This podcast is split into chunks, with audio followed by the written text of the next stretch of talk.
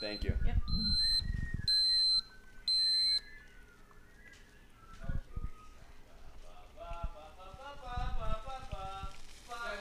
Hi, I say this is the morning podcast with Jacob and Ethan.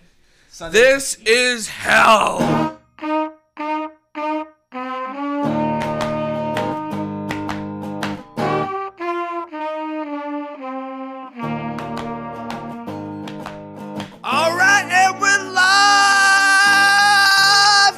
Podcast. My name is Jacob Yura, coming to you from cloudy Manhattan, Kansas. And uh, I'm doing a solo one today. We're doing a solo one. Welcome to the solo podcast world of Breakfast is Hell. You know, everyone that listens to this podcast, that tells me about how they listen to this podcast, loves the solo ones. So, all right, so let's get to some listener emails. Gotta pull up my computer. And I'm not trying to do that thing where I'm singing and like, oh, well, you know, maybe if I sing, people would appreciate. I just, I like, it's just my style of comedy, okay? It's just my style of humor, okay? If you're a Breakfast is Hell podcast listener, you gotta appreciate the humor. If you don't appreciate the humor, you ain't, you ain't, you ain't Breakfast is Hell stands. I don't know. I don't even know.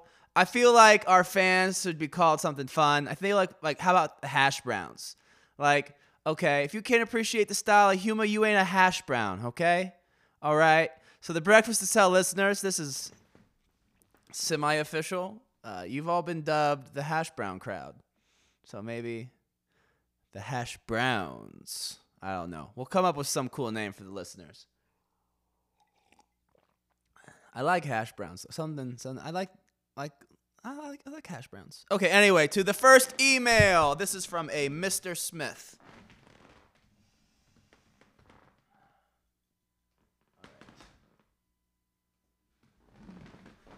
Mr. Smith to me. You guys are awesome! Exclamation point. I am finally going through and listening to all of these. I guess he's referencing the podcast. Very entertaining and definitely not afraid to, quote, go there, end quote, period. Uh, well, thank you, Mr. Smith. Um, so, yes, I think, if anything, the Breakfast is Hell podcast, we do attempt to go there. Now, where there is, we don't really usually know when we're setting out, but somehow we always seem to arrive. So that's kind of the um, kind of the ethos of this podcast. And have I? What have I been doing to go there? Oh, dude, I've still been working on that freaking uh, greatest. I don't know. I've mentioned this in a solo podcast about four months ago. But I've been working on the BFI 250, British Film Institute. Uh, basically, this magazine, like, like there's no one gold standard of the greatest literary works, and no one gold standard of the greatest like music. But there is this poll that's been done by the British Film Institute every 10 years since like the 30s or 40s. And they do all the major film critics in the world and several directors and it really is like the gold standard of what uh, are considered the best films of all time. And I am almost done with it. I've only had, well, before this week, I had eight films left. And I tell you, I've been saving these eight films for a variety of reasons. One is they're all really long, several of them are silent, you know, three plus hours. And I finally got through a film called Out One. Uh, I think but the director's last name was Rivette and it's 13 hours long, but it's thankfully divided up into episodes. And that one wasn't too bad. That one wasn't too bad. And then, uh, but then, speaking of going there, um, I finally watched this one film that I was actually, I've never been afraid to consume a piece of art, but I was terrified to consume this. It's called Salo or 120 Days of Sodom. And it is a make of a, uh, Marquis de Sade uh, novel. And this guy, Pier Paolo Pasolini, also made what is probably the greatest religious film of all time. So this guy was like a Marxist, an atheist. He made, I think, a gospel according to St. Luke or according to St. Matthew. But that one is also a phenomenal movie. Um, but he also made this movie, which you know, I've I've I I'm not even gonna go into it. Even talking about it right now almost makes me want to vomit. Uh, but I'll get into that in a second. But anyway, just re- movie's reputation has preceded itself uh, in my life, and I remember talking to somebody uh, about a year or two ago at a movie watching party, and we were trying to talk because it was like a movie watching group, and we are trying to figure out the next movie, and she was she was gunning for this, and I was like, you know, I've heard it's really a lot. I've heard it's it's way too much. I'm not even sure like I'm gonna be able to handle watching it. Like I may never watch it. And this girl, she's like, no, it's great. It's so wonderful. It's really not that bad. It's really not that crazy. Uh, ladies and gentlemen, I can indeed tell you this movie, Salo or 120 Days of Sodom, is the most difficult piece of art and the most disgusting and disturbing thing I've ever consumed. And I I say that having pretty much I've read widely, watched most of the film.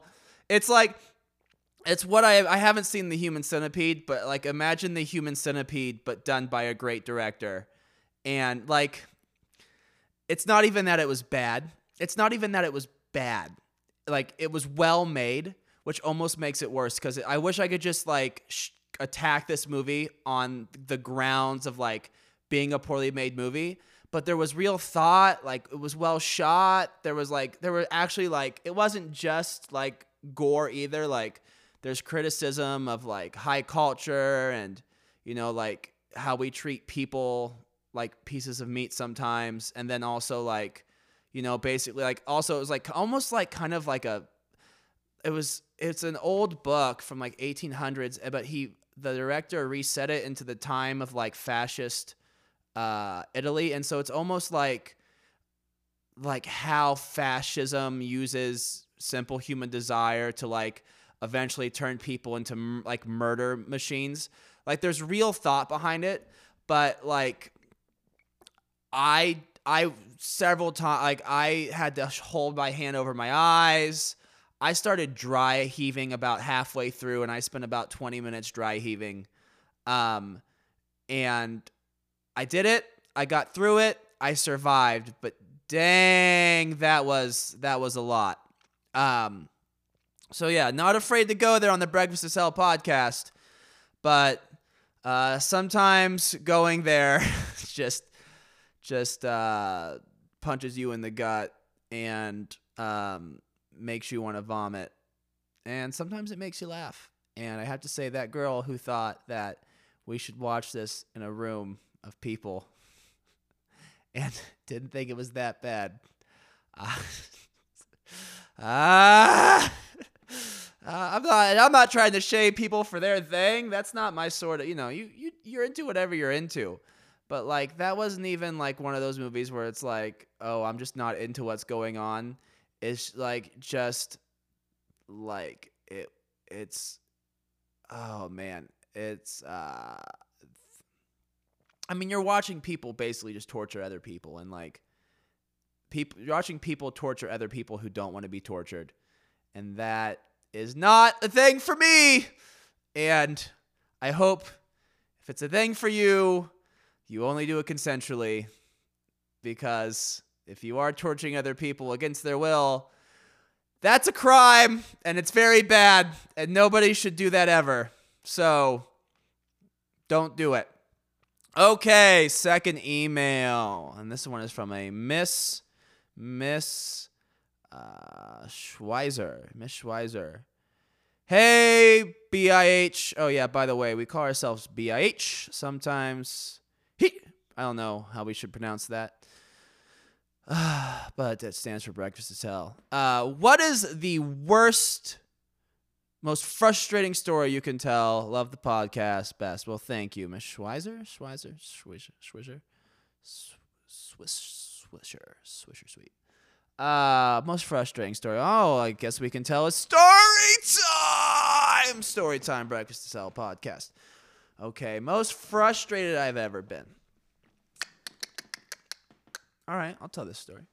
Um, yeah. So, uh Breakfast Tell podcast. Amtrak. Yeah, so I used to ride Amtrak to and from Kansas to New York when I went to college out there. And about halfway through my term there, I started taking Amtrak to and from. And I think on one of my very last Amtrak trips, um, I love Amtrak. I love it. I love, like, you know, you take the train out of the city and you got to go north to, uh, out of New York and you got to go north to Albany. And so you're just riding alongside the Hudson for a few hours. And then you get to Albany and you leave Albany and you fall asleep. And you always wake up like, it was always, you always like wake up a little bit. I should have brought a blanket, whatever. But you always, I would always wake up after leaving Albany, like somewhere in the middle of the Midwest, not quite because you had to change trains in Chicago, both going to and from. And so I would always wake up somewhere in the Midwest, and it would just be like, "Oh, I'm finally out of the East Coast," and it was just such a like a moment of joy because it was always like I would wake up, and that would just be like the signal that I was finally close to home. And then I get to Chicago, and I love Chicago, so I'd go walk around, get some food. Except fuck the deep dish, man. The deep dish, deep dish is no deep. Deep dish is shallow. Okay, shallow souls like the deep dish. Uh, not real pizza. Not real pizza. Um, go walk around Chicago for a little bit, and that's. I'll tell you a funny story. Uh, we'll wrap. I'll tell you this story, then I'll tell you a funny story before we cut off this podcast because that's all the emails we got um, for this podcast. Save some of the other ones for later. But uh, anyway, so I would take it and then I'd get off in Chicago. Then we'd, we'd ride back, and then I'd get to Kansas to be like the dead of night, and we'd eventually pull into Newton, Kansas at like 2, 3 a.m., get off the train. Parent would be there, pick me up you know, swing by, grab some MacD's, get some fast food. And it was great. I loved it. It was like a ritual. Um, definitely like got to go for a very long run before riding the train. Got to move around as much as you can when the train stopped. Um, and one other thing that helps is back when I was riding the rails, I used to be a smoker, so I always went out for all the smoke breaks. Um, so anyway, I think my last return trip from New York on Amtrak. So whatever, we're going along, going along, and we're like, we're like, it's like the second day. So I've, we know we've gotten out of New York. We're in the Midwest. We're not to Chicago yet, and I'm on the platform, and uh, so we're like, I think we still got. Maybe we had already got past Chicago because I still had a long time. Maybe I've gotten past Chicago. So we got past Chicago. I got on my other train that was one that's going to take me to Newton, Kansas eventually. And uh, so we got. I was I was smoking on the platform once, just minding my thing, happy little, you know, happy guy. Blah blah blah. On my way home, and the conductor comes to me like, "Have you been smoking on the train?" Like what? A few passengers, a few of your fellow passengers came up and said you've been smoking on the train, and like, like no, I haven't been. Like I, I wouldn't do that. By the way, I wouldn't do that. I would never smoke on a train. So, anyway, you know, the night comes I fall asleep. So maybe it was before. It must have been the the New York to Chicago leg. Anyway, it doesn't really matter. But um yeah, so I go to sleep and then during the night I wake up because I smell smoke. When I smell like smoking, and like, oh, I wake up and like, oh, there's a tin of smoke in the air, and I don't think much of it. But like, I don't even think I even had my lighter like in my pocket. Like, oh, that's right. Yeah, so I like my lighter. Oh, that's right. Yes, I was smoking. No, that's right. This is back when I was a smoker, but I did, was didn't have any cigarettes with me because I was out of money. So it's like I didn't even have like any smokes on me. Um, okay, so hold up. Yeah, so that's what makes this all the more uh, insane is I wasn't even like when I got approached by the conductor, I would think I was like smoking my last cigarette, and like I was out of cigarettes after that. Um, and so the next night I woke up, smell smoke, whatever, go back to bed. And then the middle of the next morning, the freaking conductor walks down the aisle, like stands over me, hovering, leaning over me, like, we talk to everybody. We all know what you're doing. We all know you're smoking in here. You need to stop or we are going to kick you off the train. And like everyone around me is like looking at me. Um and so like like they're all looking at me like, "Oh, he's finally getting his." and then um and like I'm like tell him like I haven't been smoking on the train. I have not been smoking on the train. And he's like, people say they saw you smoking last night in your seat. Like not like, oh, we think he was smoking in the bathroom. Like people were telling him, the conductor, that they literally saw me smoking while I was sitting in my seat when I was just sleeping the whole night, you know. And um like all these like, two or three people are looking back at me. And then anyway, so later on that day around noontime, this trashy woman who's been riding in the back of the train car, this she looked trashy. She was just she looked greasy and trashy and ratty. And she went to the bathroom and all of a sudden she was in there for like 5 or 10 minutes and all of a sudden the smell of smoke filled the car. And I just raised my hands up in the air just to show them. I started yelling, It's not me! It's not me! I'm not the one smoking, okay? It's not me! And you know, like all the people who had been staring at me before, I don't know whether it was like mob psychology and they just like one person thought maybe they saw me and then they were all talking and then they all like convinced themselves that they had actually seen me smoking or whether there was some reason they didn't like me. I didn't even talk to these people. I don't know what it was. Or maybe, you know, I was a college kid, so I looked like a poor, tra- trashy guy. I don't know. But like all three of those people, you know that thing when, when somebody like knows they've effed up and they just won't look at you? Like all three of those people just like tensed up and like just dead stared at whatever they were staring at before and refused to turn their heads and look back at me and like acknowledge the fact that they had all just about got me kicked off this train because the conductor I'll tell you what, if the conductor, like, I, he was just, he was almost actually going to throw me off the train. Like, it wasn't the kind of like, hey, like, we think you've been doing it, and like, if we, if there keeps being a problem, like, something bad's going to happen. It's like he was actually threatening to kick me off the train, and he was really tempted to do it. Um, and I just, I don't know why he didn't. I think because maybe we weren't that far from Chicago at that point. But, yeah, and it wasn't even me, and these people couldn't even like apologize. Like what I really should have done is I should have gone and got the conductor, and I didn't want to. I didn't want to rat out this girl, you know. But like I should have gone and got the conductor and been like, "Look, man, like the smell of smoke happened again. It happened when she was in the bathroom." And all these people can attest that, like, as soon as it happened, I raised my hands. I wasn't smoking. There was no cigarette, any smoke, anything even near me. Like, um, I sh- I I should have I should have called Amtrak and like raised a fuss because imagine just like being halfway. I know I told a story a few podcasts ago in my podcast with Zach Weber about a woman who threatened to sue me when I was tutoring in New York.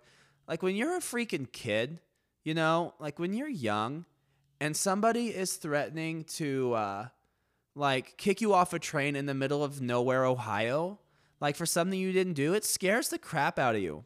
And this is a problem I think I run into a bit where like in my heart, you know, I'm like a Carly Rae Jepsen fan. I'm like a nice guy generally, but I've got the outward appearance of someone who will rip your fucking head off. So people think like, "Oh, this guy is like he's smoking on, you know, I've got I've got stories like this. I got another one I could tell, and maybe I'll say it for another podcast. But just we're like people think like I'm the kind of guy who's gonna like roll up and just like destroy things and be the one who's the problem, and so they like assume it's me that did it, or like assume or like try to get me in trouble preemptively so that like they can put a tamp on me.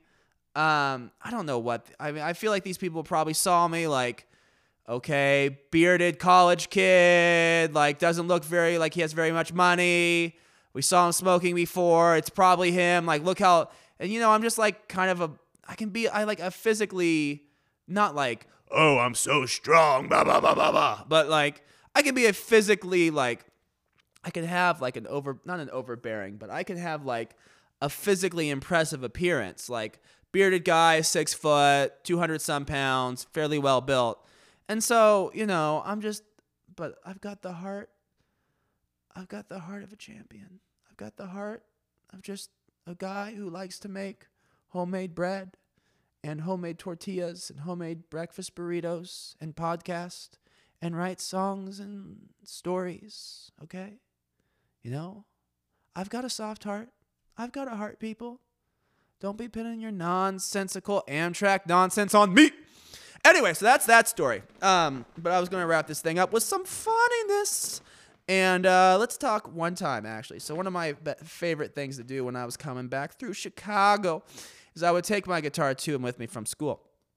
And uh, I'd like to go, and I wasn't trying to do it for attention. I was just like, kill the time. I'll play some guitar out in front of the station. And not like to get money, but just like I'll open up the guitar, sit by the river, and play. And so I'm playing, and I've like I got like this cut off like white tee, like undershirt white tee. I think I'm wearing shorts, and it's like the middle of winter because I'm just out of clean clothes and just not looking good. This homeless guy, I see this homeless guy. He's walking around. He goes, he's going up to everybody outside the station, like, "Hey, you got any money? Hey, you got any money?" You know, he comes up to me like, "Hey, man, you got any money?" I'm like, "No." he kind of looks at me for a minute looks at my my duffel on the ground beside my guitar like looks at me i'm sure just like with like i don't know what my hair was at that point unkempt beard i'm sure i smelled it's like hey man you need some money you know like homeless people helping out homeless people and hey i spent a, i spent about a week homeless in new york i was in between places that's a whole story homeless people look oh, I was when I walked across the South, dude. There's a it's a rite of initiation, like like homeless people. You can I even tell. Like I gave a dude a ride a few weeks ago, and like homeless people got like the face for the dude they're grifting, but like once you like establish yourself as one of them, uh, you can learn a lot from homeless people. Uh, like pro tip: if you got to sleep on the street, use cardboard. Insulates you, provides a decent level of padding and uh, keeps you clean. Like, and it's cheap. You can find it anywhere. So if you ever gotta sleep on the street, go find yourself some cardboard, man. Cardboard, underrated. Okay, that's the podcast. Thanks for tuning in, and we'll catch up with you sometime soon. Ciao. Ahoy.